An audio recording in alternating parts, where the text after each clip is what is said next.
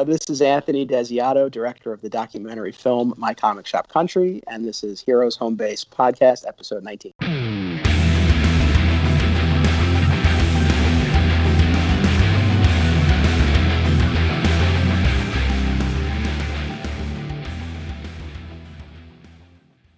All right, welcome into another episode. This is Rich. This is Mark. This is Rob. A lot of stuff going on, guys. How are we doing? I'm great. I'm great. Uh, Rob, I think you have some exciting news to tell us. Yeah, man. What's going on in your world? Um, officially a father of three. Woo! My uh, daughter was born on Wednesday evening. You know, Comic Book Wednesday. Nice. Um, so we're uh, adjusting to uh, managing having a six-year-old, a two-year-old, and now a four-day-old slash three-day-old. so, so, so, so give me, Well, so give me, give me some details. So, birth date, time, weight, length, you know, all the good stuff. So she was born on May 6th at 9:33 p.m. Came in at nine pounds, uh, 10 ounces. So six ounces short of a uh, 10 pound baby. Uh, she is 20 inches long. So she is the shortest of my kids, but the heaviest of my kids. So um, been a couple days in the hospital, uh, obviously due to um, you know what we've already digressed about on this podcast several episodes now. Um, couldn't leave, had to stay uh, as the support person. That's maternity is like one of the exceptions, so that was nice. Uh, folks I know because you were worried there for a minute that you weren't going to be able to be in the room and be there for it, right? Um, pretty early on, uh, I, I knew that that was an exception. Becky had thought, would it be okay if she just did it alone and I would stay with the kids? And I was like, you know, that's bullshit. That's not happening. So, uh, our folks were kind enough to watch our other kids. They've been kind of staying in extra quarantine. Um, so they were able to watch my other kids, which was very, very helpful. I know. I know Um, that this is uh, this is uh, this will probably be uh, um, released a few weeks from now, but today is actually Mother's Day, so it's pretty cool that you had your daughter right before Mother's Day. So happy Mother's Day, Becky, That's right. and happy Mother's Yeah. Day to my wife Kim and all the other mothers out there. That's right. Happy Mother's Day.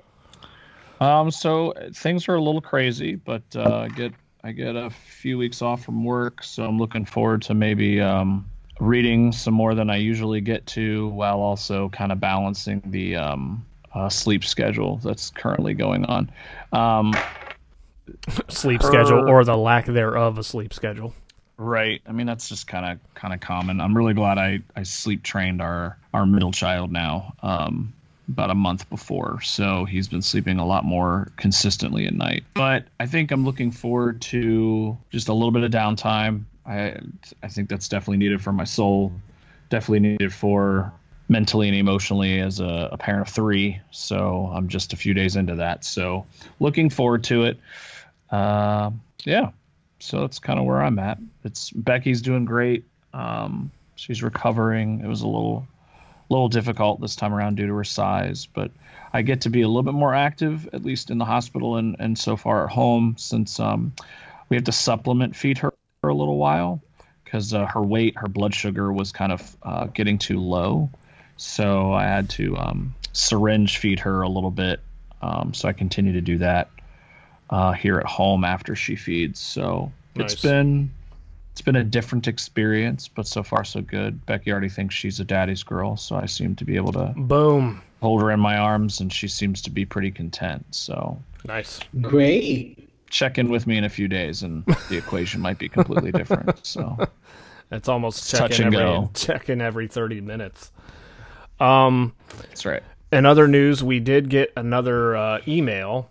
Let me go ahead and uh, go through this real quick. This is from Sean Patterson. He says, Hey, boys, I finally caught up with all of the shows and wanted to shoot an email to you all. The progression of chemistry between you three and excellent interviews have been on point since the first episode. The longer shows have been awesome as well, too, as it doesn't feel rushed and you guys get to all subjects. I have been listening to the show at work and it does help pass the time and I want to thank you guys for that. Continue the great work Nice. and great content, boys.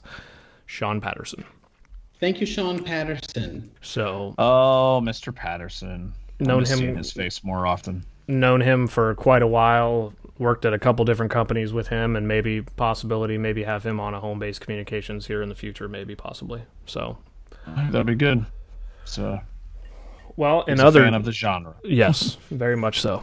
Um, so, in other news, I think that uh, at the end of our last episode, we talked about uh, checking out the documentary that we came across, the uh, My Comic Shop Country documentary. What did you guys think? And I, I know we pretty much all dug into that. So, Mark, why don't you take it away? What were your thoughts, bub? It was excellent. I loved it so much that I rented it and then I bought it. I've seen that documentary now about four times. I loved it that much. I mean, there's just the sense of camaraderie that he was able to capture in his documentary was awesome. I mean, it just re- renewed a sense of community within myself and something that I haven't felt since I worked in a comic book store. And I thought he just did an excellent job of capturing all the different stores that he went to and turned us on to some new stores that I plan on visiting. Um, how many did he actually go to in the I movie? just- was it like ten or or how many was it? Twenty that he went to in the in the movie? It was nine. Okay, Oh no, nine states, twenty stores. okay. Excuse me. He did an excellent job. I wish there was more content like that out there. Absolutely. I was gonna say I did exactly what you did. I rented it first, and uh, I loved it so much that I went and bought it. So it's almost it's almost better that way because I think it's like a four dollar rental, and then to buy it was like nine ninety nine, so ten bucks. So I'm glad to support him and uh, by renting it and then buying it. So ultimately, he made a little bit more money off of me. So, and I, you know, and I, I, I I resonate with what you said, Mark. It was just, it, it really hit home for me because it was really about the the the backdrop of the of him touring other stores, but the main focus that I took away from it was him re um, establishing the core group of guys in the club that they basically had when they all worked or hung out at this comic book store, and I feel like that speaks to our upbringing as friends and how we used to spend our time, and I think that that's really why the film really resonated with me. So I checked it out uh, after our last episode, and um, I haven't bought it yet, but I did rent it. I thoroughly enjoyed it. Um, I think for me, I realized at the end of it, um, it kind of did a really nice job of encapsulating some of the things I haven't I've been struggling to really describe since we've started this. So you know, it was about it's been a little bit over a year now that I just started to frequent Laughing Ogre again on the regular, just due to you know kind of where I am in life and Jensen going to Clintonville Academy last year and just being around the store more and really you know connecting with it again um, with a piece of my childhood and then really appreciating us getting together on the regular to talk about it. Because I think that the documentary encapsulates the uh, essence of why we're even doing this podcast. That whole like love of the genre, but also love of the the deep themes and love of the the brotherhood, sisterhood of the people that also love comics and what that what that means on a grander scale. So I really appreciated kind of where my headspace was after I watched it, I guess is a good way of saying it. It really Yeah. reminded me that I, I I I really it was kind of renewed appreciation for the long history I have with loving comics, but also the recently rejuvenated um, love I have for the genre itself and and us getting to touch base. So that was kind of a long answer, but it did a really nice job of capturing all that. Absolutely. I also, uh, I know at least Mark and I have uh, checked out Anthony uh, Desiato's uh, podcast. It's called uh, what is it? Um, My comic shop history. Yeah, so like his first few seasons, he talks to pretty much everybody in his uh, AR core in the in the show. I haven't listened to all the episodes yet, but uh, I would highly recommend checking it out. He does a really nice job. I think what the first season is centered around before the story even closed, and then up into uh, up into uh, modern time because I listened to his latest episode and he was doing a Q and A on the actual documentary, and it's it's a really good uh, really good insight. So uh, yeah, You guys are in for a big treat tonight because we got special guest Anthony Desiato from the the director of My Comic Shop Country. We got him on our show thanks to Rich. Bravo! Shout out to Rich Wagner for reaching out to him and getting him on our show. unfortunately, during this interview process, Rob was literally in the delivery room having his child. So unfortunately, he will not be part of the interview, but uh, we we fielded some of the questions that uh, he wanted to ask. So um, I was there in spirit. I was there in spirit. they're in spirit, absolutely. Absolutely. So uh, without further ado, Anthony Desiato, Hey, Rich, how are you? what is going on, dude? Hello. Hey, hey, how are you, sir? Hey, So this Anthony, is my Mark. Name is Mark. How are you? Mark, I recognize you. You've been uh, liking all of my stuff. Yes. Appreciate. Thank you. yes, I'm telling you. I just got finished telling you. I said, you know, you. It's just we. We've got. We, we're, we're like brothers from a distance. We're brothers from another. mother. I mean, we're just so on the same page. It's not even funny. Like you just. I mean, you're documenting such a great time, and we really, really look forward to talking to you tonight. So thanks for taking the time with us. Yeah, no, my pleasure. Um, We will be a man down podcast because uh, itself- my brother is having a baby, literally, like right now. oh, very exciting.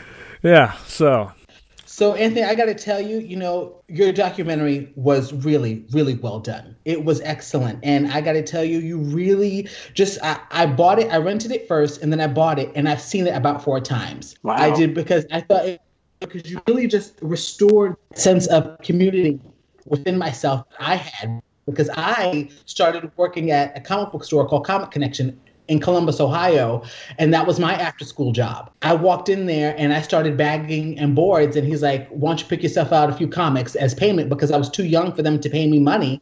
And that's where my collection began. And I, what really, really struck me is that I was actually, I live in Brooklyn now, but I was born in Yonkers. I grew up off of oh. Warburton Avenue. And Oh, okay. Yeah, and I used to go to the Dragon's Den at Cross County. Do you remember that one?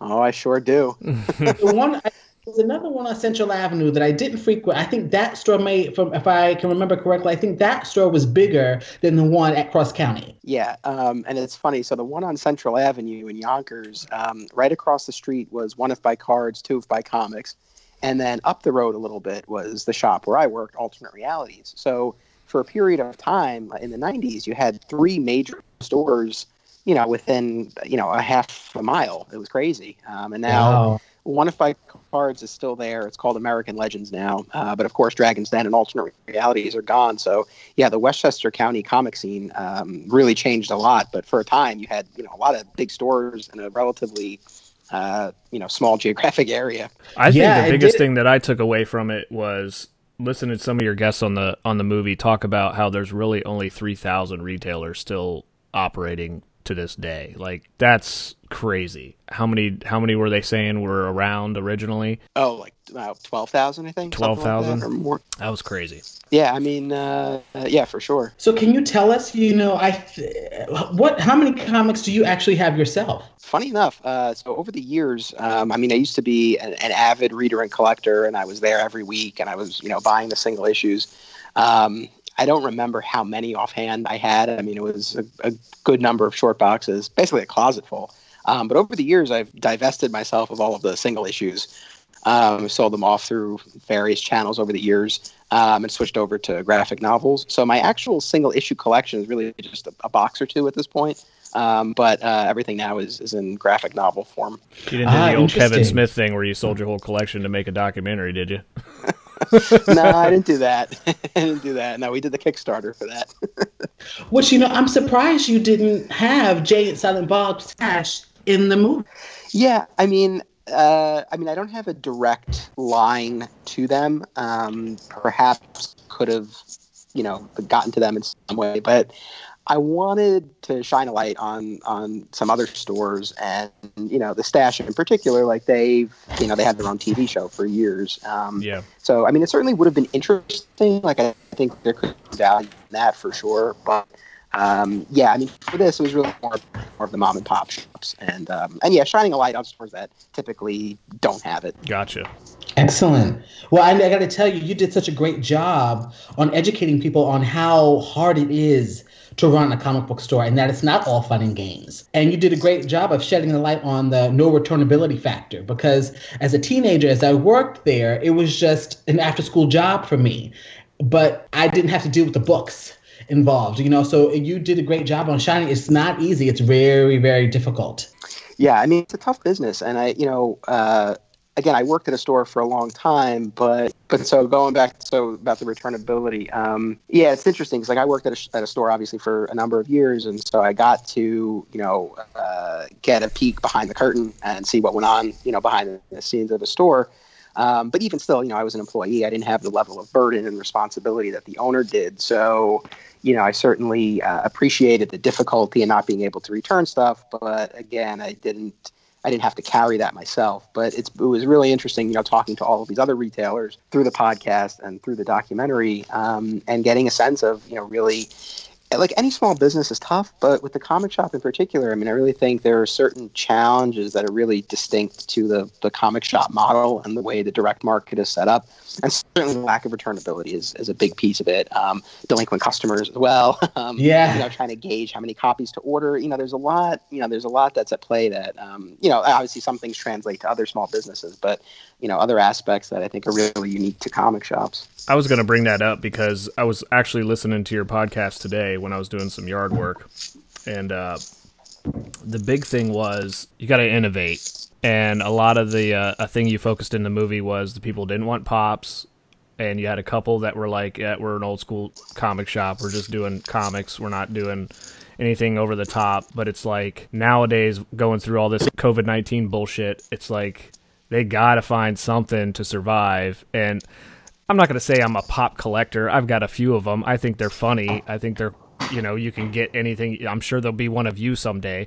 I'm just saying, like, I don't see why you can't stock it in the store. And like the one guy said, I, I never had the right one, so fuck it. I'm not to keep doing that. But I just, I, I, I don't know. I think we should touch on that a little bit. Like, what do you think are some of the, the key innovative things that businesses are going to have to do? Obviously, like a lot of stores are doing mail order right now. They're trying to keep the lights on, like keep other people employed. Like the one, the store that uh, owner that we we talked to on this show before, they're doing Monday mail orders while they're closed, and they're also, you know, they're trying to come up with other ways. They did a uh, GoFundMe account to pay the the the staff and stuff like that. But what do you think innovation wise is going to be coming forward? Yeah, I mean that's a big question as far as what the landscape will look like after this current crisis. I mean, I think you know obviously there are plenty of stores that already you know had a uh, you know an online store and did mail order and things like that, but a lot that didn't, and you know yeah. now they had to get up and running. And I, you know I would imagine that stores um, that have implemented that will. I mean, I would hope they would continue to develop that, and I would hope that any stores who maybe didn't or couldn't do it now will do it in the future. Because um, I think yeah I mean this has shown like you know what what could potentially happen if you literally can't have people in your store. So I definitely think an online store mail order I think those are things you know an eBay store however however store set it up I think that's something that they they would be wise to do. And then going back to what you were saying about the pops and this idea of diversifying I did talk about this in the literally the podcast that I put out today but um, you know we use the pops as sort of the lightning rod for this discussion in the documentary. And I, yeah. I am a fan of the pops, but I also get why people don't like them. So right. it's interesting for me. Uh, and I wanted to. I, I felt that the pops like really encapsulated this this debate. But like, I wouldn't go so far as to say, oh, any every store should carry pops. You know, you have to see what works for your market. But I do think stores, you know, should be diversified to some extent. I mean, you don't want to put all your eggs in one basket. And so again, we're in a, in a situation right now where literally there's no new product coming out. So right. it's like if new comics is really all you do, you're you're really stuck right now. So you know whether it's pops or um, you know just you know, whether back issues or, or you know vast graphic novel library or toys like whatever it is gaming um, you know depending on what your market is, is into i do think that's smart so i think diversity in terms of what you sell and then um, yeah, really some means of online distribution. I really think that's um, this crisis in particular is, yeah. is showing the need for that. I know we were talking to uh, Gib, the guy who runs the store that we go to here, where um, we really want to support the brick and mortar. Like that's like a key, and it's it's cool that people like Jim Lee are doing like the sketches and the aud- and you know the auctions and stuff like that to support that. And it's like I think some of them are scared to do like online because they're thinking they're going to have to discount stuff because they don't want to lose what little margin they have. You know what I mean? So like, I think a lot of them stay away from that online stuff. But like me, I, I don't want to buy. If I'm looking for a key issue, obviously I'm going to go to the store and say, hey, do you have Swamp Thing number 20, Alan Moore's first Swamp Thing or something like that before I go and hit an, an eBay store or something like that. If they don't have it, then yeah, I might have to go that route. But it's like, I just hope that after this, everybody's still supporting the brick and mortar, like we all hope they will be. Yeah, I mean, it again, you know, who can really say what will happen? But I don't know. From what I'm seeing online, I mean, it seems like a lot of people have stepped up to support their local shops, like you're saying. Um, so that's always encouraging, and a lot of people, you know, talking about how much they miss their shop. I mean, that's I guess one of the biggest and most consistent pieces of feedback I've gotten on the on the documentary, which is great, is that people. I think it's sort of helping them scratch that itch a little bit of not being able to get to the store. Um, and a few people have said that it kind of um, you know made them it gave them new appreciation for what their shops go through on a regular basis yeah. and that they would make more of an effort to go in the future. And i think that's great. And so i think i think people are realizing you know how much you know how important the comic shop is. It's one of those things right like you don't appreciate it until it's gone. And so Yeah.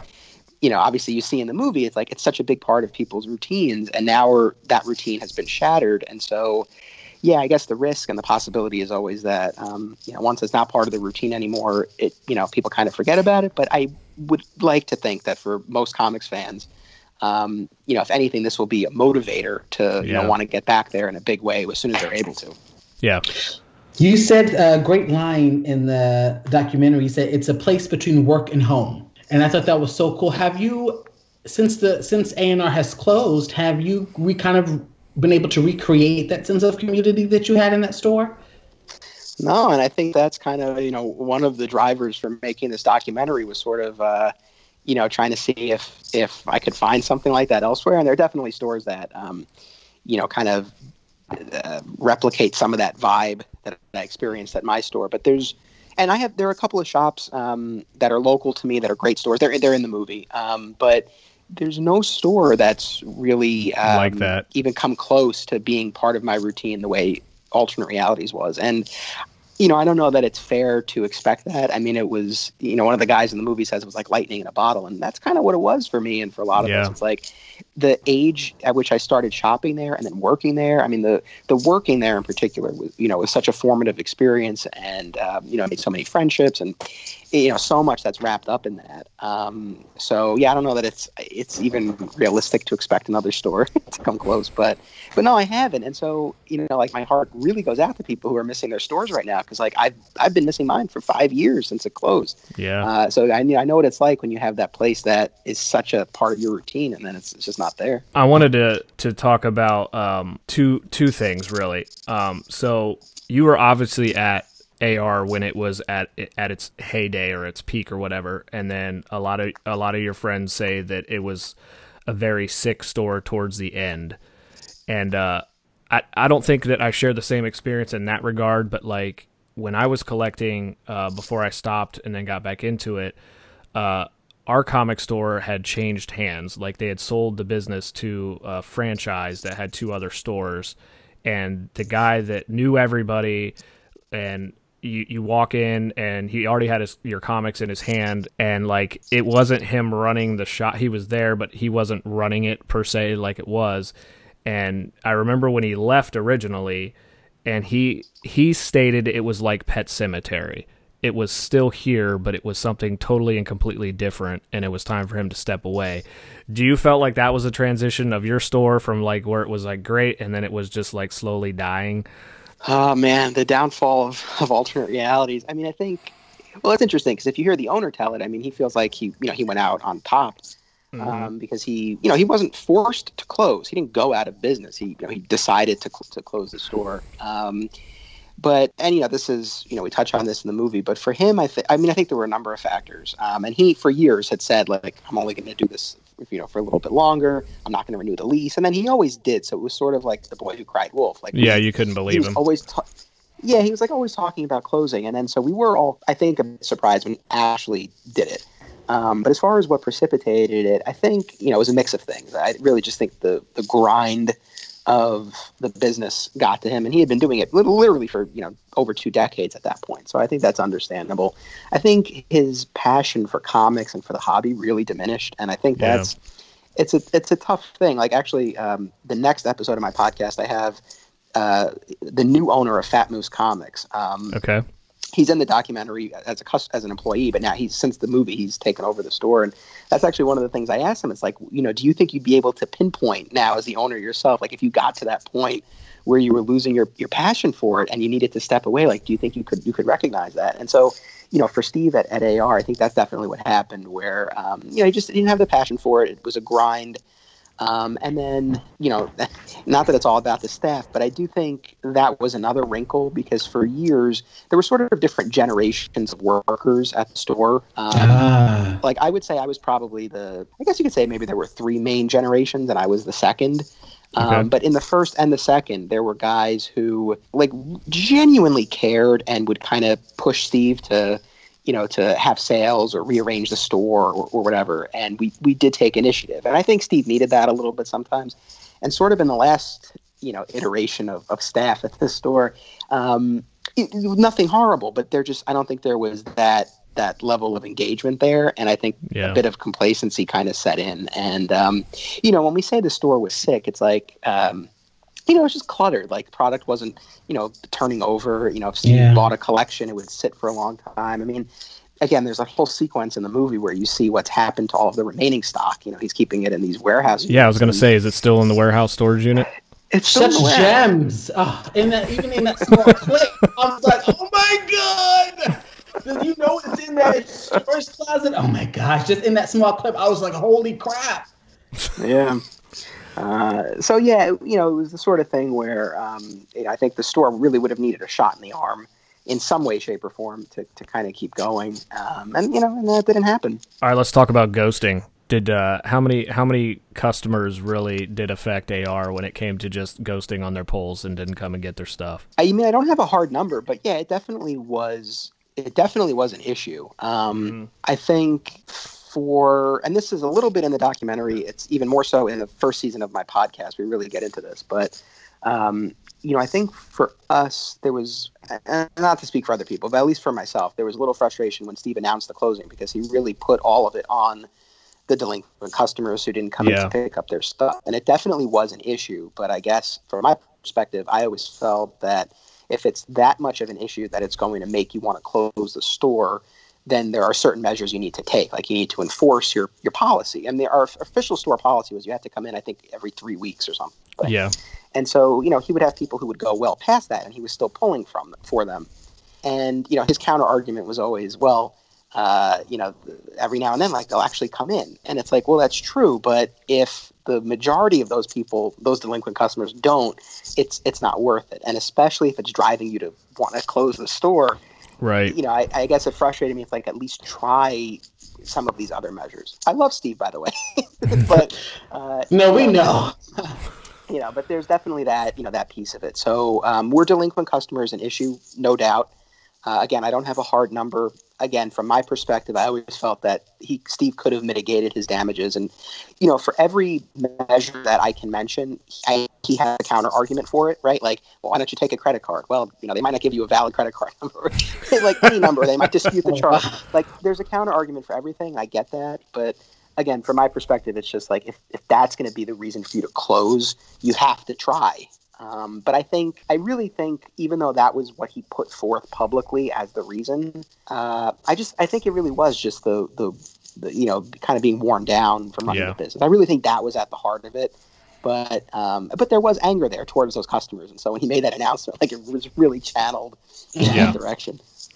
I think that Mark Waid in your in your documentary said it the best. Like, how the hell can I get my story from my brain to the books, and then the retailers have to guesstimate how many copies they need to order? And I I could see where he gets frustrated because like the the pull customers are the ones that you know you can count on to order. Okay, I know I need ten people that want you know, Avengers, I'm going to order 10 at least for them. And then how many, I I should have to do the backwards math for how many are going to go on the new release wall. Like, and then to find out that, you know, a quarter of your, your loyal customers aren't even picking up their stuff. I, I could see where he gets frustrated with it, but it, it is true. Like it goes back to what Mark was saying about the returnability. Like this has got to be the only industry where you get absolutely jack shit from you know getting any return on your investment, and you're already making next to nothing on the stuff. Yeah, it's a it's a real tough business, and you know, again, occasionally prof- uh, uh, publishers will have um, you know limited returnability on things like that, but you know, again, generally that's not the policy, and so I suppose most when you look at a lot of the issues wrapped up in like why it's hard to run a comic shop, I, I guess most, if not all of them, come back to the lack of returnability, right? Like, Yeah. if like delinquent customers wouldn't be so much of a problem if you could return the books. Um, gauging how many copies to order wouldn't be so tough if you overorder and you can send them back, right? Like Yeah. it all kind of comes back to this this lack of returnability. Um, so yeah, I mean it's it's it's really tough, and you know, uh, you know, again, trying to guess how many you need. It's like yeah, you have your right the pull list customers, and and yeah, you hope you can count on them, but that's not always a given. And then you know, so much guesswork as far as how many you need for the shelf. Really, it is it's not easy. I think like this day and age though, like with social media and I mean, I think as fans you would follow a lot of your your publishers, your creators and stuff and and you would know what big titles are going to come out and I know you touched on this on one of your podcasts about how they got to look at a previews magazine with a couple sentences describing what this book is going to be and how the hell do I know if it's going to be a success or not and do I need to order 100 copies or 50 copies so it's like I think the publishers could tell their creators, be like, "All right, Scott Snyder, all right, you know, you need to get out there and push your book, and hopefully we'll, you know, we'll see some thumbs up on social media, maybe." But I mean, how's that going to translate to the retailer? But yeah, I think that they're uh, the publisher should probably, and I get it, they don't want to, they don't want you know to spoil their stories and stuff like that, and then, but it's like your story better pay off, man. Yeah, I mean that's I mean you know I mean yeah those are other issues too that are wrapped up in all of this where you know the, like the qualitative aspect you know the fact that this is art you know so right? there aren't really objective standards that it's like okay this is a well-made comic it's going to sell it's like it's art it's subjective people might like Yeah. it or not um, you know so that's tough and then but what you're saying I think really gets at something that um, really has kind of been you know part of the documentary and the podcast and it's something that I've I guess always been curious about it's just this like the level of risk and responsibility that comic shops bear relative to the other players in the industry, like the publishers and the Yeah. distributor and the creators. And it's like, how much is really appropriate to put on retailers? Um, you know, like again, there's a moment in the movie where, uh, oh yeah, comics, they go to a local movie theater and they set Yep. up and in front of like in one of the Avengers movies. And um, like that makes a lot of sense. And I give them a lot of credit for doing it, but it's like, should that really be on a on a store to do? Like you would Right. you would kind of hope that the publishers or the movie divisions, you know, would engage in some kind of awareness Reach out, campaign for these movies to be like, hey, there there are comics and these are your local comic shops. So yeah, I mean, again, the amount of risk borne by the uh, the, the retailers it's it's significant. Especially, I mean, again, there's risk at every level for sure. Um, Right. And you know, even in fairness to creators, it's like you know maybe the top creators are in, are in their own category, but you know a lot of creators, they're freelancers. You know, they're they're just hustling for work themselves. So you know, I don't. I'm not looking to poo-poo And them, they're all but and they're all gonna say my shit's awesome, so buy it. yeah. yeah, but uh, but again, I mean, you know, my uh, again, obviously, this movie is from the perspective primarily of, of the retailers, um, and that's you know the experience that I had working at a store and then talking to all these retailers. Um, so yeah, the business aspect in particular, I've I've always been fascinated by. nice.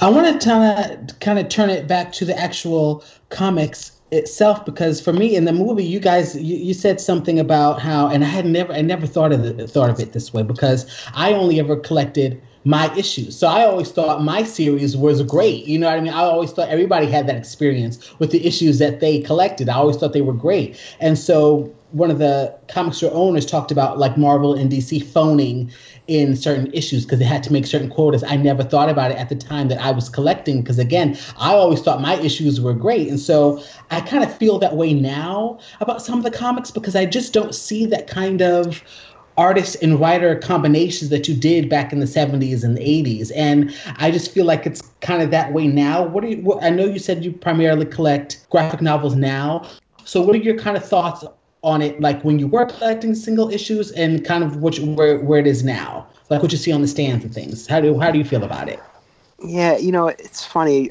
I get my favorite period as a comics reader. So I'm 33. I got into comics in 92 with the death of Superman. And uh, so, you know, I read so I read Superman. I read all the Superman titles through the 90s. It was not the best time you know, so I read through Electric Superman and Superman Did you go Red, back and Superman Blue. reread that shit? Because it's pretty bad, man.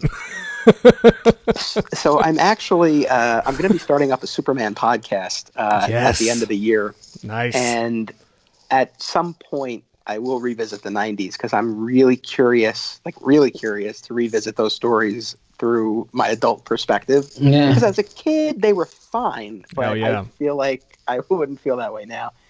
Um, but my favorite period of, as a as a Superman reader, but just as a comics reader generally, was um, really like 2000 to 2005. Like there were so many great runs. Uh, you had Jeph Loeb on the Superman books. Uh, Yes. Geoff Johns was just coming up. I mean, you know, Yeah. JSA, Teen Titans, Hawkman, like all that stuff. Uh, Bendis on Daredevil and Alias and and uh, Ultimate Spider-Man. Like that's probably my favorite era as a comics reader. And I guess I and I'm ultimately a DC guy at heart. And I kind of I felt a dip in quality probably like post Infinite Crisis. And I don't know quite what to attribute that to. If my tastes were changing, if the books really were were, were kind of going down a little bit, I don't yeah. know. Uh, I really was not there for New Fifty Two. Uh, that really left me. Cold. That's when I. Um, that's when I left out. Was when the new Fifty Two started to take off. That was like the whole. uh, What is that? Two years or whatever. I was out of it. Yeah, yeah, yeah, exactly. And then I did come back for a good bit of the rebirth stuff, and I liked a lot of that. Um, At so- first, right? Because like I was super stoked about Superman because Dan Jurgens was back on it, and I was feeling nostalgic reading, you know, the '90s Superman. I was like, "The shit, we got the Eradicator back here. We got Cyborg Superman and shit. Hell yeah!" And then it's like he got off of it, and I'm like, "Nah, I feel like a little bit of a disappointment." Yeah, no, I mean I hear you. Um, and so, uh, so again, it's like I, I, I wouldn't go so far as to make a blanket statement, uh, you know, but Mhm. um, yeah, I mean, again, for me, like there definitely was that that high point for me as a reader, and I, I haven't quite seen that come back from my perspective. right? Um, but I like that was a, an important part that I really wanted to make sure we captured in the movie.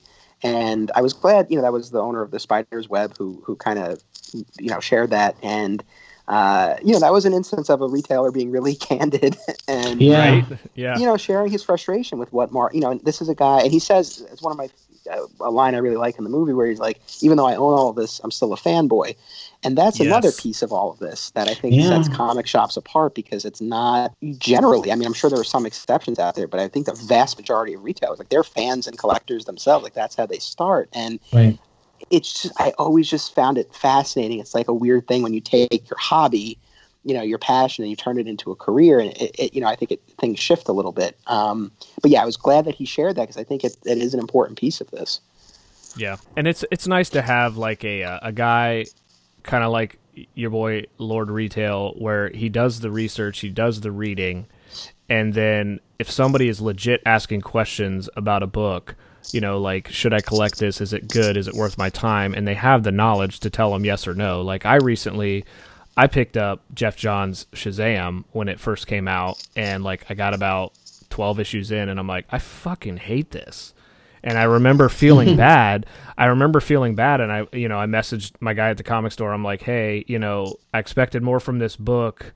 What are your thoughts? Like, do you think it's going to get better? I, I would really like to know your insight on it. Should I should I keep collecting it or not? And he was super. Ca- he was just like, I quit that probably five issues ago. You're not the first person, you know. And I love Johns, man. Like his writing is the shit. And I'm like, I'm just I'm just super disappointed. And I like it that somebody who ultimately wants to sell me the book is really honest with me, telling me, nah, it's not that great. I'm disappointed as well. I'll go ahead and take it off your pole. you know? Yeah, I mean that that sort of feedback, and obviously that's a major piece of the movie. Um, and you know the, the big sequence about you know the retailer recommendations. Um, Yes. but but yeah, that's I think one of the things that again, you know, we're talking about ways in which you know comic shops kind of stand apart in terms of the challenges that they face. But then I think a- as far as businesses go, like they also stand apart in the the power that they possess. You know, to really forge those yeah. connections. And I think exactly what you're you know what you're talking about really really Yeah. speaks to that. The fact that you, Yeah. can, you can get that kind of feedback. Um, yeah, for sure. And uh, you know, and it's it's interesting though. Going back to alternate realities, like that's what Steve wasn't doing toward like in the later years. Right? Like he wasn't keeping up with everything that was coming. He wasn't reading. Um, but to his credit, and this builds off of what you were just saying, he was never one for the hard sell. And if anything, there were times he talked people out of buying stuff. Um, the, like What? incentive cover. Yeah, like especially with variant covers, right? Where um, that's its own its own discussion, I suppose. But right. um, you know, there were times where people would be looking to buy, you know, one of these, you know, marked up uh, variant covers, and he'll be like, "Ah, "You really don't need that." Uh, maybe not the best move business wise, but yeah, I mean, but, it's a sale. but it, I think it engendered a lot of goodwill from the customers because if he did tell I them to buy with that. something, they were like, Yes. oh, "Okay," like he wouldn't just say this to make a sale. Um, so there's there's some value. There's a little method to the madness. I. I remember when Yeah. uh, what was it? Frank Miller's Dark Knight Return, Master Race Part Three or whatever. I swear to God, there was like twelve variants for every issue that came out, and like, yeah, you know, if you didn't if you didn't have that relationship, it'd be like, yeah, you can get this one. This is Frank's like th- third variant for this particular issue for you know fifty bucks. Like, yeah, I don't know about that. so I, I would respect that that he was honest with him and be like, yeah, you really don't need that. It's the same story, just different cover. Yeah, exactly. You know, I actually I'm not collecting anything new because I'm really just not seeing anything that I like. I've picked up things, and you know, obviously I live in Brooklyn, so I head over to Midtown at Grand Central, and um, and I'm just not seeing anything that I like. So I'm really, really big into back issues. So for example, I have four long boxes. So now for me, you guys really hit this in the movie talking about the thrill of the hunt. And so two years ago, yeah, the thrill of the hunt. I mean, that's in the fetishization of holding that issue when you go through it and you actually find it. And so t- I think it was two years ago, my big holy grail was X Men 101. And we actually got Chris Claremont to sign it for us. And I was curious, what were some of your holy grails in now and then? Yeah. Yeah, well, first I'll say like yeah, the whole the whole collectability aspect of this that was something that was important to me to represent because as much as we talk about you know people go to shops because they like the experience and Right. that 100% is a big part of it, but there is this whole other level, right? Yeah, where, absolutely. um, it's not just that. so uh, I really wanted to make sure that that was represented, and plus it was an opportunity to um, to showcase some really cool comics and collections. Uh, so visually, I was like, this will this will really pop on screen. Um, as far as me, you know, it's funny. I don't really have. I can't really say I have many grills. I will say I. Um, whatever happened to the man of tomorrow is one of my favorite Superman stories, and uh, you know I've owned it in trade paperback and hardcover, various editions over the years. But at San Di- uh, not San Diego, uh, New York Comic Con 2018, um, I made it my mission. I was like, all right, I'm gonna, and they're not as, they're not particularly hard to track down. So Grail might be might be too strong a word, but I did make it my mission that day, um, and I found both of them. I, to, I had to search around a little bit, but I got them, and it was it was great. It was hundred percent like it gave it was the thrill of the hunt. It gave my day at the convention purpose, Yeah. and I had a mission, and it was great. It was a lot of fun. So um, those were two issues I was really happy to to pick up. I love that you say that. You know, it gave it purpose and mission because that's what we were on that year. Remember, we were on a mission. Oh my God, yeah. Going around for you know what I mean. So that's totally Your what book is. Wasn't yeah. 101 was not hard to find. It was just how much were you willing to shell out for it? And I think For we the had, like, condition. three different booths that had it at three different price points, and they were all pretty relatively the same condition. But yeah, it's I, I love the hunt. Like that's that's the biggest thing about going to conventions. But um, let me take you to um, your collectability thing that you said because it is a whole nother level. But one thing that I really, really loved was uh, I think his name was what Alan Boss, your collector that was in your movie, the toy Yeah. customizer. Like Yeah. his superpower action figure wall was the shit. Yeah, I it mean, I was like, oh my god, like childhood come back to me.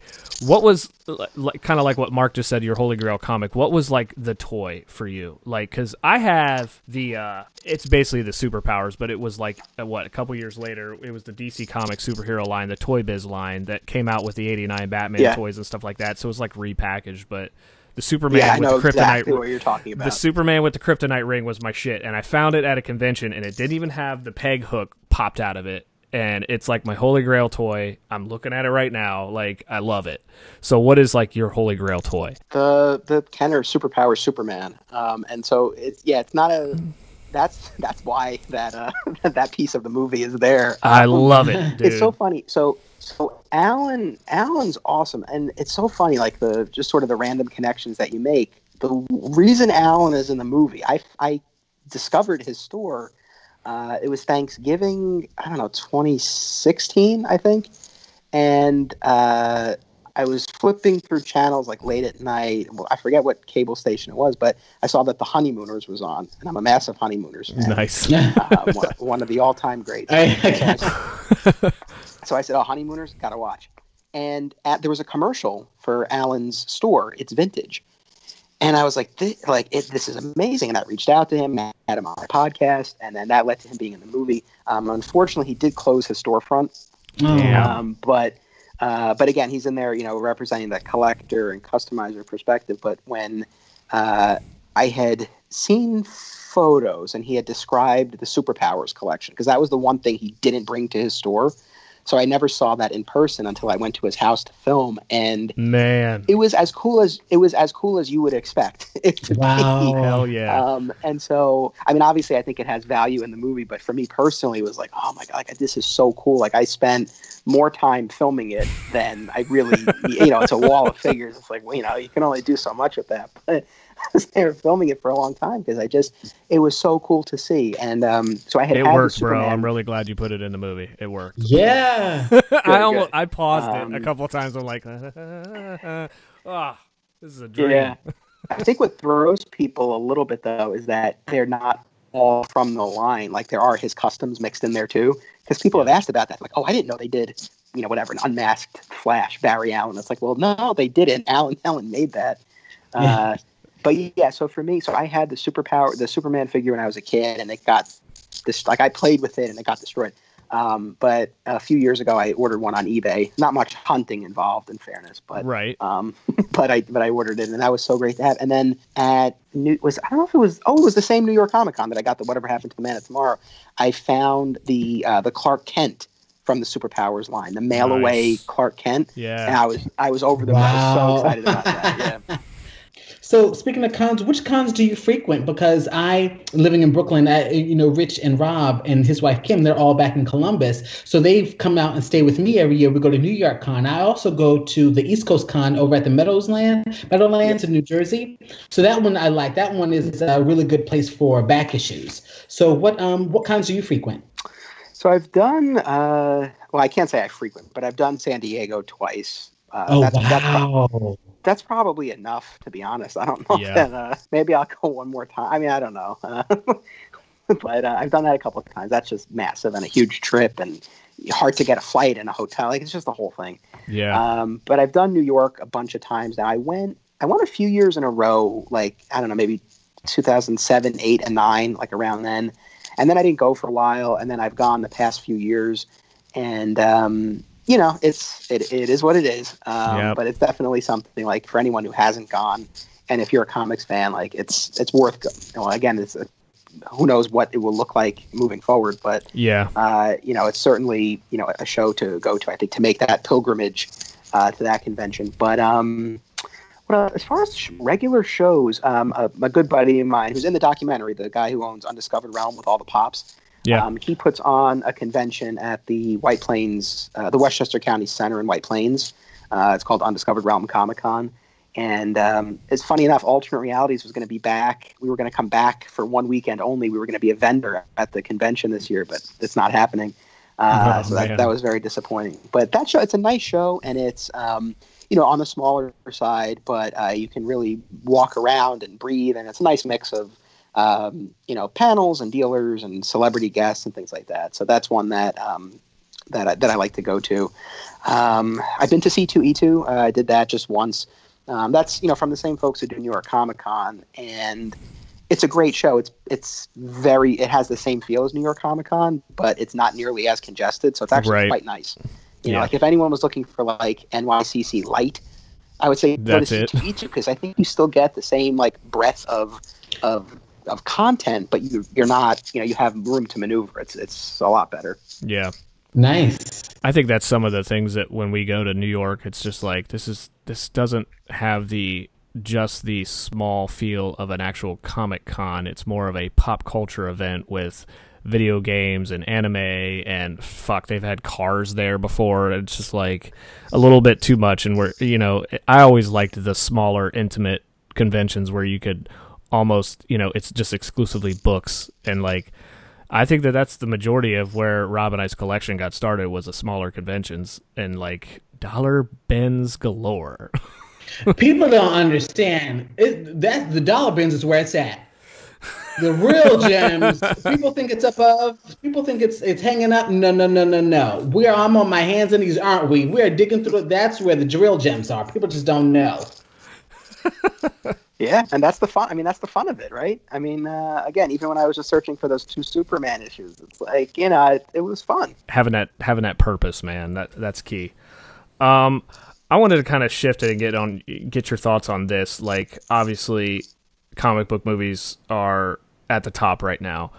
How do you? Uh, I always try to think in terms of like the movie medium versus the comic book medium. Like, I I'm a huge Alan Moore fan. I've we've talked about that on the show before, and how he hates the movie medium or his work being converted into movies. Which I'm sorry to say, Alan, but I, I like seeing your you know your books converted. But what do you think about that? Like, obviously, do you do you think the books are better, obviously, or the movies are better? I think it depends. I mean, there, you know, it, it's a different medium, so I think, I, I definitely think there's space for these stories to exist in the comics medium and the film medium, Yeah. and so I don't, you know, I don't, I don't have any like philosophical objection to Right. uh, to comic book movies or stories being adapted or anything like that. Obviously, you know, you hope that they're done well. I mean, I'm not. I don't feel like the movies need to be like so slavish to the source material. You know, Yeah. like I certain changes don't, bother me so much, although others do. It really it does depend. I can, as much as I like to think like I'm not that fanboy, I have my moments. It, it, Right. it depends. Um, but uh, but no, I think as long as it's, it really keeps to the the spirit of the character. Um, in know, some I'm cases, for it. like nobody, there's people that don't even know that a Doctor Manhattan exists or whatever until they see it in a movie, and then like kind of like what you said, the retailer should tag team with the movie theaters and really say, "Did you like the movie? Here's the source material. You can read more Yeah. about these characters." And I know, like you said, that like we have a local comic store that does that. There's a local theater that always lets him set up a table and he sells, you know, memorabilia and comics and pops when there's movies going on a big release or something like that. So I think that's key. So like if you love the movie, check out the source material. Yeah, and I th- so I think like overall, I, I think overall the movies and TV shows are a net positive because the awareness of these characters is Yes. higher than than ever. I think, and Lord Retail says this in the movie. Like, you know, there are some people who like are perfectly content. Like, they're only. Uh, I think the, I think this is in the, one of the clips that I filmed. I don't know if it made it, in, but uh, uh, where he says like, you know, people might be perfectly content to just experience these characters through the other medium, right? And they don't they don't Right. make the crossover to the comics, but you know, would those people come to comics anyway? You know, I, like I don't know if there's necessarily a loss there. Do you know what I mean? Right. But like, just the fact that people know who Ant Man is, it's like kind of crazy as a as a comics fan to contemplate. Like, there's this Yeah. widespread awareness. I think it, it definitely helps. I mean, again, you saw in the movie, you know, the, the you know, lamenting the fact that there's not that that crossover as much as as comics fans and retailers would like. Um, you know, for various reasons, but no, I mean, I think overall they're a positive, and, and I mean, I enjoy them. So for you know, nothing Yeah. else, they're entertaining. I think this was on your podcast today where you were fielding your questions and stuff like that. But it, and you Oh, made the comment about how production companies, instead of having all these extra clips at the end of the movie, it should be like, "Hey, go visit this store. Like this is where the source material was born from." Like Yeah. that was a really good comment. I like that answer that you gave. Yeah, I mean, I just it would be nice to see once, Yeah, you know, and if it has no effect, fine, you don't have to do it again. But I don't know. I, I, I would just be curious to see if one time you saw that. I mean, and what is it? What does Disney slash Marvel have to lose for trying to sell more books? you know what I mean?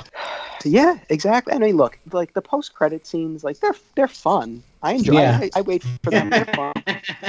But you know, sometimes they're worth the wait, and sometimes they're not. So Yep. you know, maybe if there's an instance where they don't have the strongest tag at the end, you know, Right. throw that in there.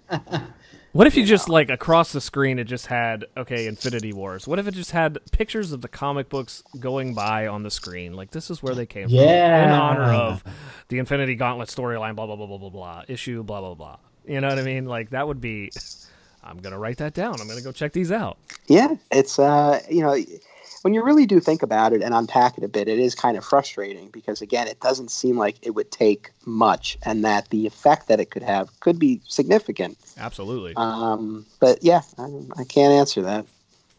Did, how long did it take you to make the the documentary? It's a long time. really? Did it really?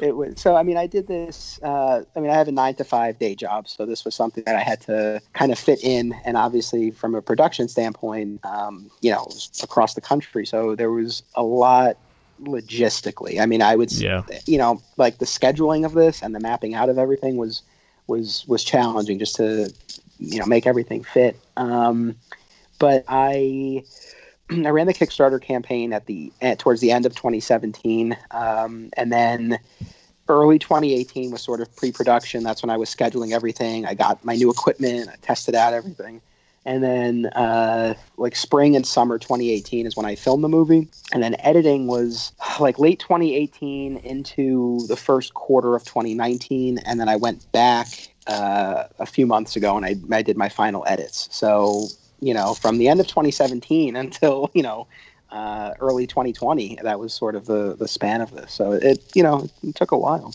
I love how you did it where the intro was everybody telling you what their what their first comics book store was. And then I just love how you had every the AR crew throughout the entire movie just testimonials on top of all these other retail. It was it was really well done, dude. You should be proud of yourself. It was really good.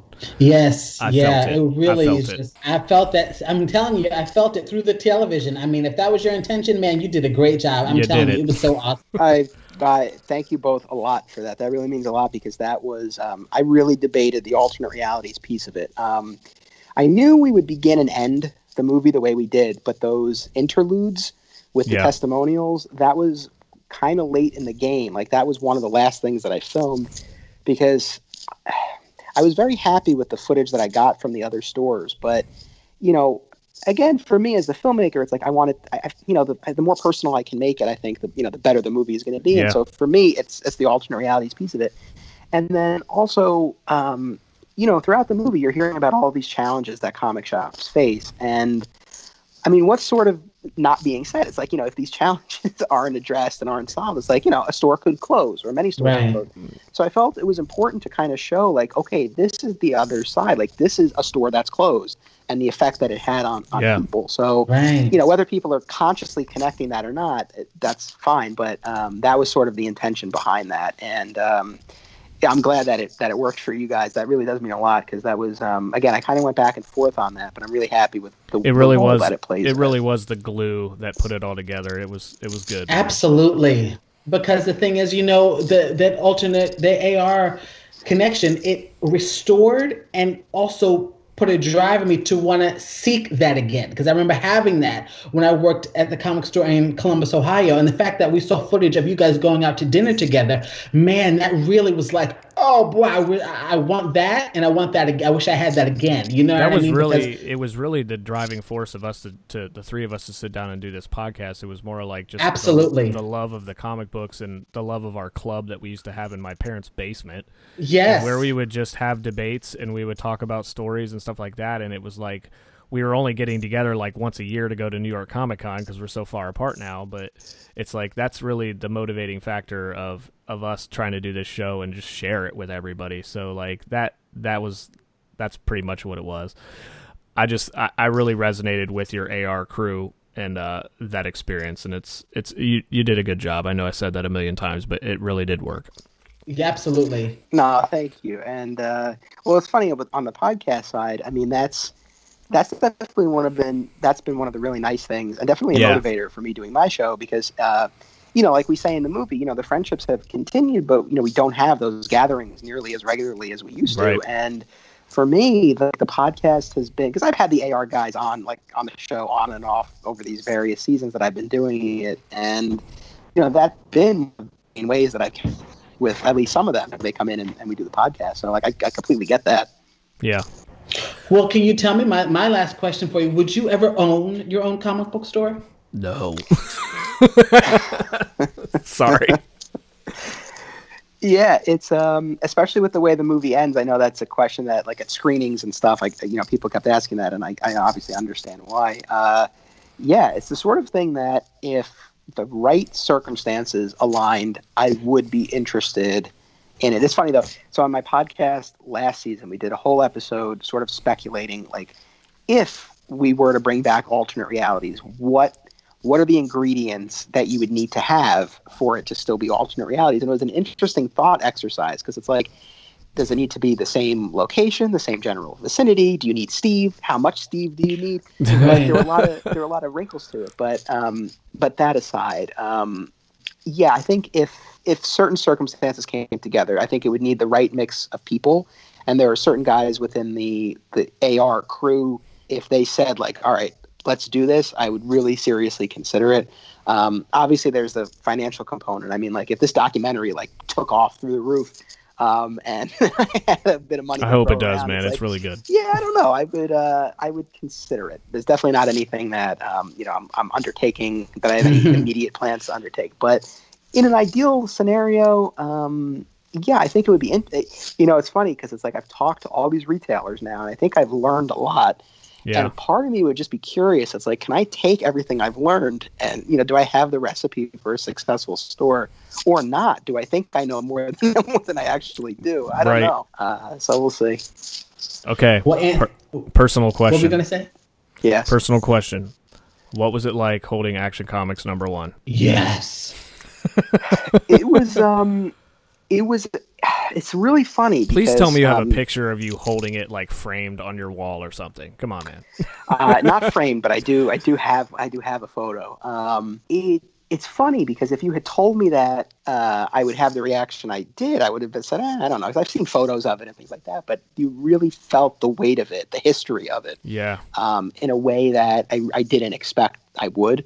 And again, as a Superman, I mean, even if it had been, you know, like Detective 27, I'm, that still would have meant a lot. But right. the fact that it was Superman, um, it was re- it was really something. Like it was a cool moment, and I I remain. Uh, you know, appreciative to, to Metropolis that they, you know, uh, you know, dug it out of the vault, and it, it's funny because, like, you know, again, I've I've seen this footage over and over and over and over, but when we've had screenings, and we get to that scene, even an audience with no like with no comics fans, you hear the gasp when he says uh, and even at, at Torpedo as well, like the vault and yeah. all that stuff. Like yeah. people, again, even if you're not a comics fan, it's like you can't believe the, the prices on some of these books. But yeah, holding the action one was definitely a very very cool moment. That was a highlight for sure. I paused it and told my wife to get in the room. I'm like, look, Look at this lucky bastard. Look, look what he's getting ready to get. What? What? Played it, and he pulls it out, and you're like, oh wow. I was like, oh. I always think of like, uh, I'm assuming you watched the Comic Book Men show, like when Walt got to hold it and like smell it. Like that to me would have been like, I just want to smell the paper and the ink. Come on, man. yeah, I know. If only it weren't sealed up. But uh, right, but what did yeah, you say no, that one went for? Um, like two million? How much did it go for? Yeah, yeah two million. It was, it was, over two million. Um, and I mean, I was lucky because they they've dealt a number of action ones over the years, but it's not like they just always have them lying right. around. right. So, uh, and that like that one had just sold, so I think it was just in the vault until it, it could be delivered. So uh, you know, the timing had been different. That might not have been in the movie. Uh, so yeah, I, that was a really really cool moment as a Superman fan and a comic collector. Um, yeah, it was great. So I'm I'm assuming that your number one superhero is definitely Superman. Then yes. Yes. My guy. Awesome. Mark. Yeah, Rich is yeah. he's he's Rich is Superman, Rob is Batman, and I'm mostly Marvel. You're Ant Man. Mostly more. All right. I was waiting on you to jump on that Ant Man comment. I do, I do love me some Hank Pym. You know, these kids today, you know, they don't know crap. I mean, they really don't. They just think it's just Scott Lang and just that. They don't know crap. You know what I mean? Hank Pym is such a rich history. You know what I'm saying? That's these kids are crazy. Rich, what's your? Do you have a favorite either Superman story or era of the character? Dude, I, you hit it on the head. Like, because I didn't. We we've talked about it on the show. It was Superman seventy five that really drew Rob and I into wanting to collect, and it was it was all the '90s books, man. And like I've gone back and be like, I remember this issue, and it's it, you know it's it somewhat doesn't stand the test of time. But like I said before, like when Rebirth started and Dan Jurgens was back on the book, and it was like a blast from the past, and I really really enjoyed it. I think it's more of like you know, it was Death of Superman, uh, and uh, it was the whole Knightfall with Batman, like right after that era is probably it for me. Like just because it was like our, you know, that's our starting ground. Like the flags planted in the ground, like that's that's my starting point, and you know, I've been doing it ever since. Really, I mean, we t- I took a few years off, but it was once I figured out Rebirth was going to happen, I, I started a pull again, and obviously I was, you know, a little bit more financially stable. you know, got married, had kids, and then the comic collection went bye bye. But it's like it's been fun to really start collecting again and then share this on the show with Mark and Rob and stuff like that. So yeah, I'd say 90s, like right around that time. And I, I'm still, I'm I've been going back and rereading like I read Watchmen every year, and I've been starting to read. I I read uh, V for Vendetta. I'm a huge Alan Moore fan, but like I've been reading his Swamp Thing, and I'm I really want to get back into like the 80s up into the 90s again. So that's kind of where I'm at. Gotcha. Very nice. Yeah, I mean, like those, like you were saying, the like those first impressions of a character. I think are incredibly formative. Like I just, I don't think it's a, it's a like a, a shock that Superman's my favorite character. Like that the Superman was my favorite comic, my first comic. Um, so those first impressions like are so are so formative. And then Mark, I will say, even though I'm a DC guy at heart, um, Spider Man is one of my favorite characters, uh, and nice. Daredevil is up there. Daredevil's up there as well. And Daredevil, I mean, you talk about. I'm loving that book right now, man. Sorry. Yeah. I ha- so I haven't read any of the current stuff, but I, I like I'm years behind at this point. But like from you know the Kevin Smith stuff to Bendis run to Brubaker, I mean that character has had such a consistent uh, just such a high caliber of creators uh, on yes. that book. Um, so so I do I do dabble on the Marvel side. Even nice. With DC is where my heart is.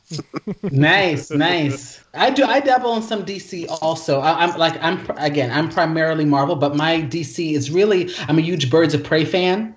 A huge gotcha. Birds of Prey fan. Like not of the movie. T- not of the movie. not of the movie. Yeah, I was not I was not a huge fan of the movie.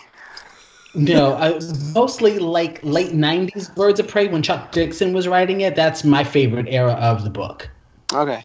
So yeah. Anthony, do you have like a favorite uh, creator uh, or writer like tag team? Like obviously like Mark Waid, Alex Ross, Kingdom Come. Obviously, I I, I don't think they're ever going to work together again from what I understand about them working on that book, but like Jeph Loeb and Jim Lee and Hush and stuff like that. Is there ever a, a favorite combo that you had? Oh, that's a good question. Uh, nothing's immediately jumping out. Um, I mean, when you mentioned Jeph Loeb, Jeph Loeb and Tim Sale, uh, and actually going oh, back yeah. to well, both DC and Marvel. I mean, that would they would definitely be up there. Uh, Long Halloween, Dark Victory, Spider-Man Blue is one of my favorite Spider-Man stories. Daredevil Yellow.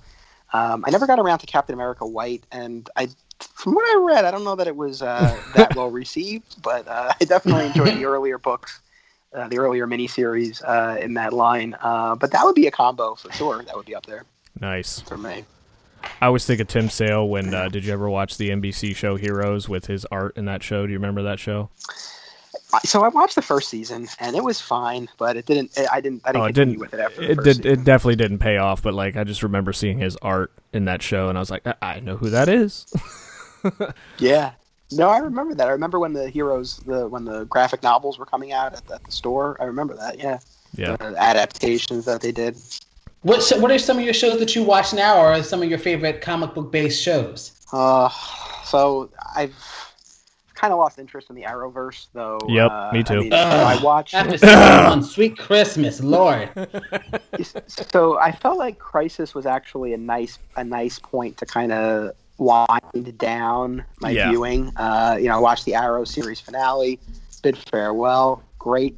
Um, I gave up on Flash. I gave up on Batwoman. Uh, still watching Supergirl and uh, I'm behind on the season of Legends, but I will catch up on that. Um, I just think, uh, you know, and this is not, you know, even that hot of a take. I think, you know, you, will hear this a lot, but uh, I really think they would benefit so much from shorter seasons. Yes. Um, they have so many shows, and you know, you like five series, and they do twenty episodes. It's like it's too much. It's yeah. like they're worried um, that somebody's going to catch up with them, and it's like there's no way anybody's going to catch up with you. Slow the hell down. Yeah.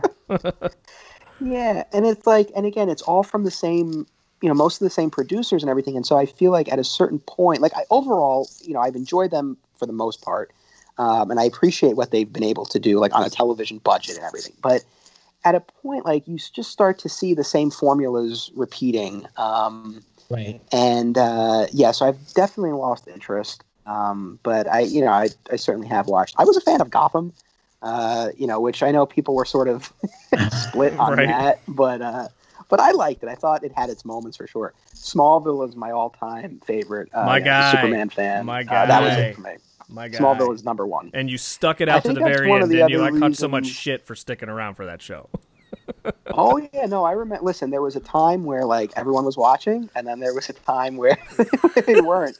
Uh, but no, I was there all the way through. Um, yeah, Smallville for sure, uh, number one.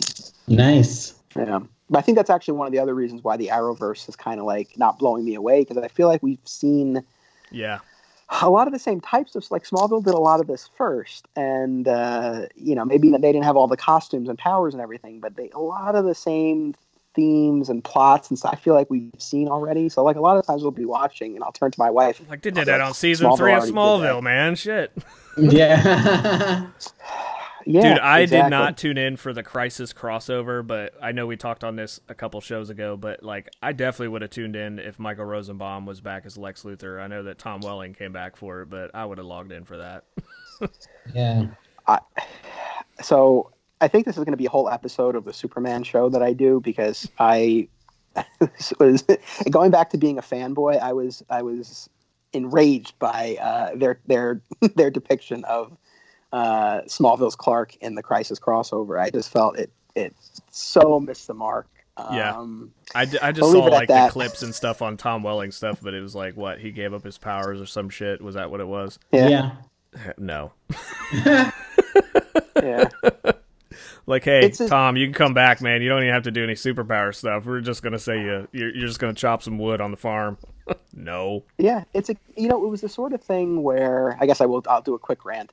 Um, It was the sort of thing where like I feel like if if you if you took Clark from like almost any episode of Smallville throughout the run, like almost any episode hmm in any season, what they did in Crisis would be a fitting end for that that version of the character. Like uh, for most of the show, he just wanted a normal life on the farm. Correct. Yeah. But by the end of that show, he had figured out how to embrace both sides of himself. Yep. And so I just felt like what they did in Crisis like completely undermined where he got by the end of his journey on Smallville. Yeah. It's like Completely the whole show was it. about him getting to that point. Yeah, it's it, it drove me nuts, and it was like it was heartbreaking because I was so excited when they announced he was coming back. Like I can't believe like we're gonna get new Smallville again, and it was I wish they hadn't done it. Not to be Right. honest.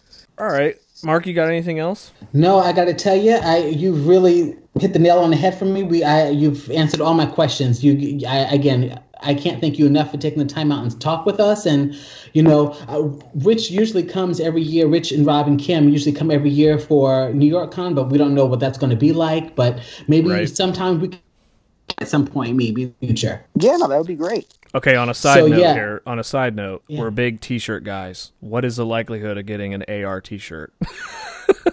or on my country, or on my uh, comic club, or the, we, we, the shirt that you wore for the the documentary. Where can we get one of those? so unfortunately so like i don't uh the, so the story of the shirts is um like back in 2007 i think steve had alternate reality shirts made they had the ar logo on the front Gotcha. and uh the just the store's website on the back so that's the first iteration of an alternate reality shirt those are all gone like he ordered them for the staff and customers and those were all given out um, i had the my comic shop country shirts made uh, specifically for Kickstarter backers, and I had Gotcha. ordered them to to a piece, so that there weren't any left of those. Then um, the really exclusive ones, uh, Bill, one of the guys from the store, he's in, he does one of the testimonials. He he speaks the most about alternate realities in the movie. Um, he's like an amateur shirt maker. So the shirts that have there are shirts that have the AR logo on the front, and then on the back, like you you see it in the movie. Um, it's uh, like uh, an image of Superman, and so what Bill did was he took the old alternate reality store bags and he made those onto the backs of the shirts. Um, so I have a few of those, but again, like he just made those, like Gotcha. for, for, for a few of us. So I don't. So I guess that's a long-winded way of saying like I don't have a stockpile of these shirts. So I, Gotcha. I would happily send them to you if I could, um, but I but I don't have any. But uh, you know, if there's enough demand, maybe we'll do a line of AR shirts or something in the future.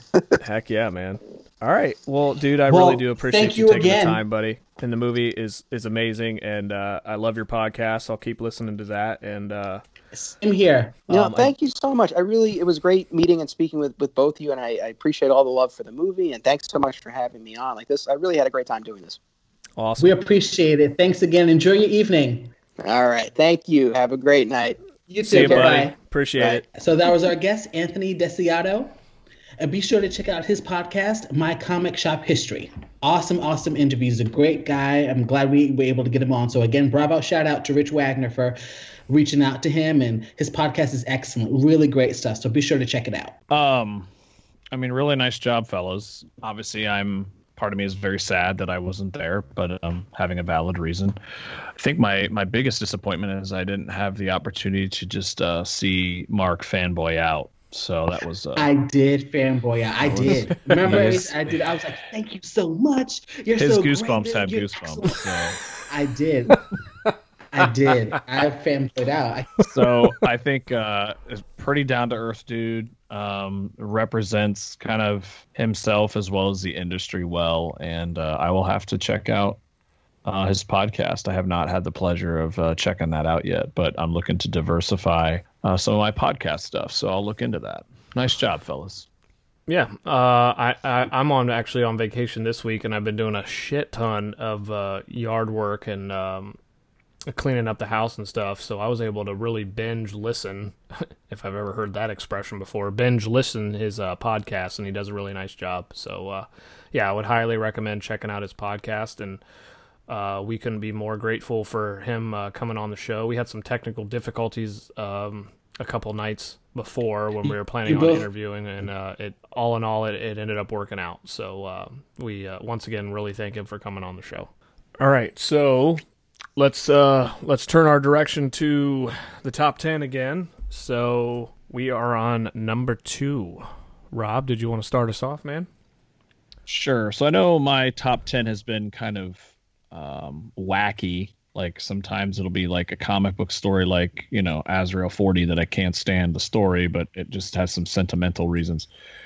Um, so I know this isn't a cop out, but I actually think very highly of the Alex Ross Crisis on Infinite Earth trade.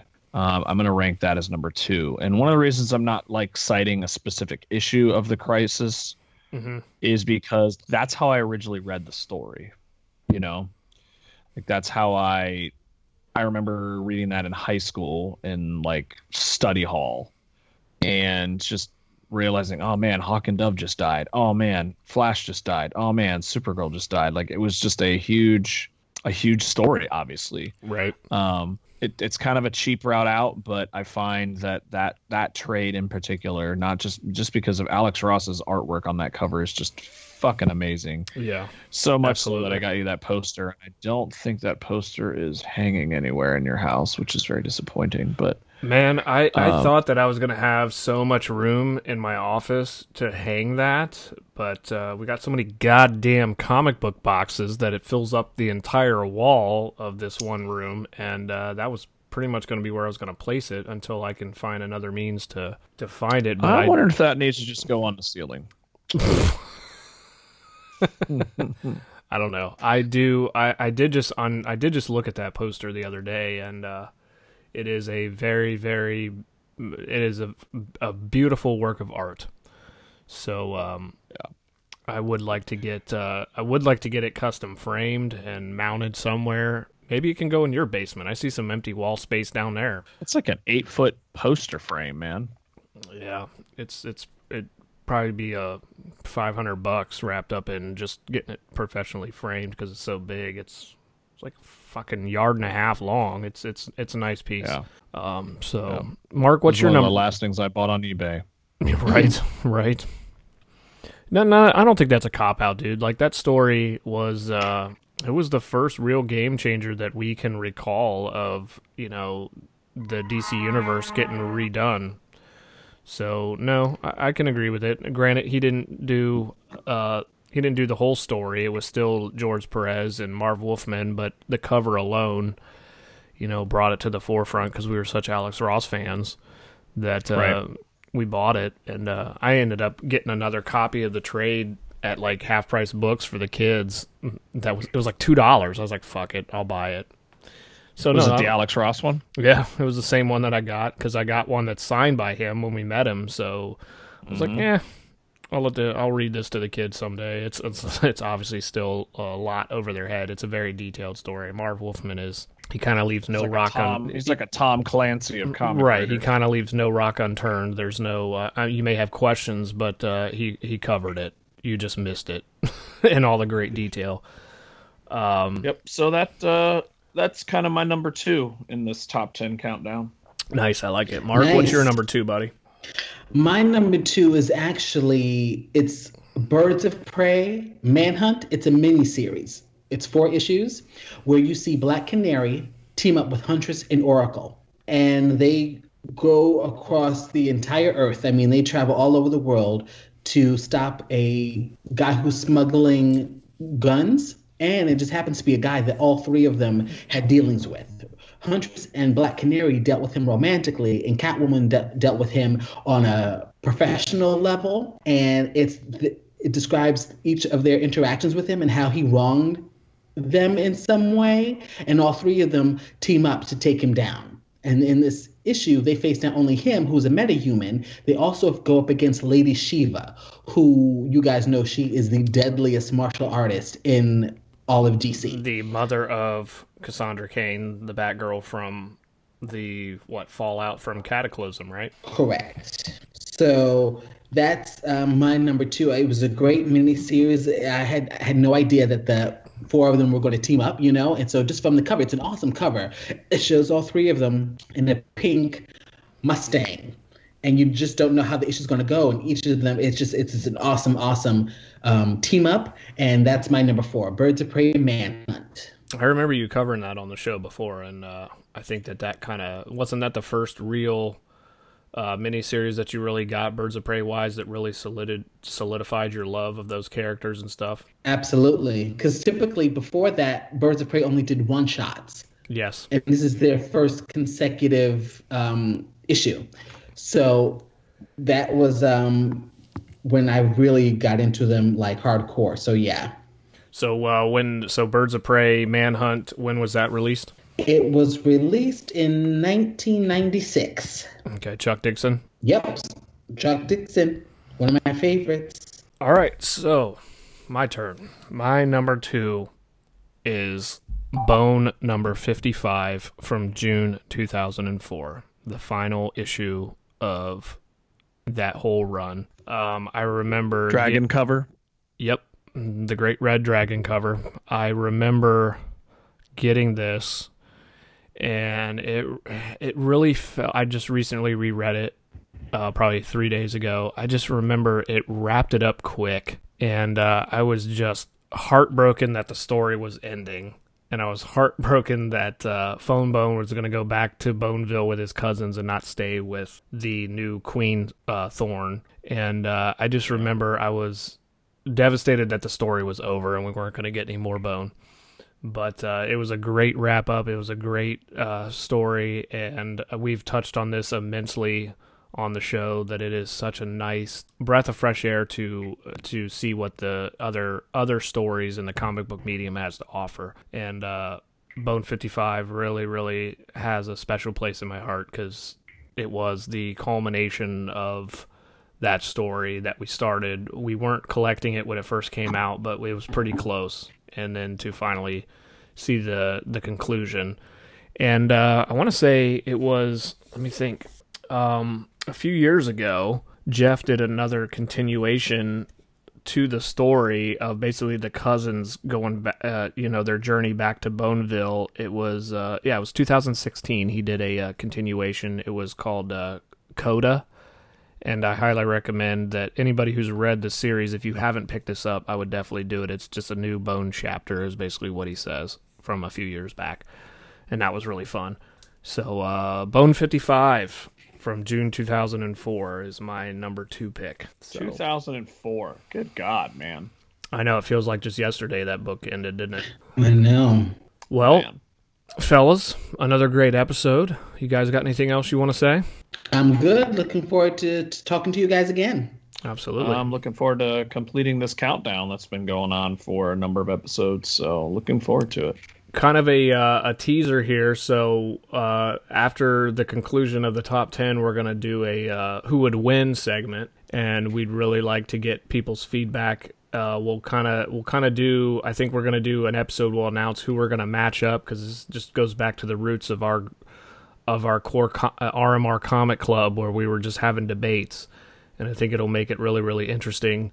Uh, so yeah, I, I would highly recommend reach out to uh, Heroes Home Base at gmail.com or shoot us a post on uh, our Facebook page and uh, let us know who you think would win. And uh, you know, it could be, it could come down to you know a listener deciding who would win between the three of us because you know I don't want Mark to be outnumbered. Not at all. Let us know who you guys want to see do battle. Absolutely, make some suggestions, man. So I think we're gonna dig deep into our our, our real our real roots of DC versus Marvel. I think we'll start there, and we'll uh, we'll we'll dive deep in some of the matchups there and why we think they were smart or why they were shitty, and uh, we can expand upon that. So uh, don't hesitate to shoot us a shoot us an email or a post on Facebook. I, I I can't wait to see what this this segment has to offer for us. And uh, again, I thank uh, Anthony for uh, taking the time out of his busy schedule, promoting his movie and his podcast, and coming on our show. And uh, really do appreciate him. So until next time, this is Rich. This is Mark. And this is Rob. Like us on your uh, podcast uh, app of choice. Write us a comment. Give us a review. Um, we are really grateful that you are willing to listen to the three of us ramble and interview people, uh, sometimes for more than an hour, because you have a lot of options. So, thank you again.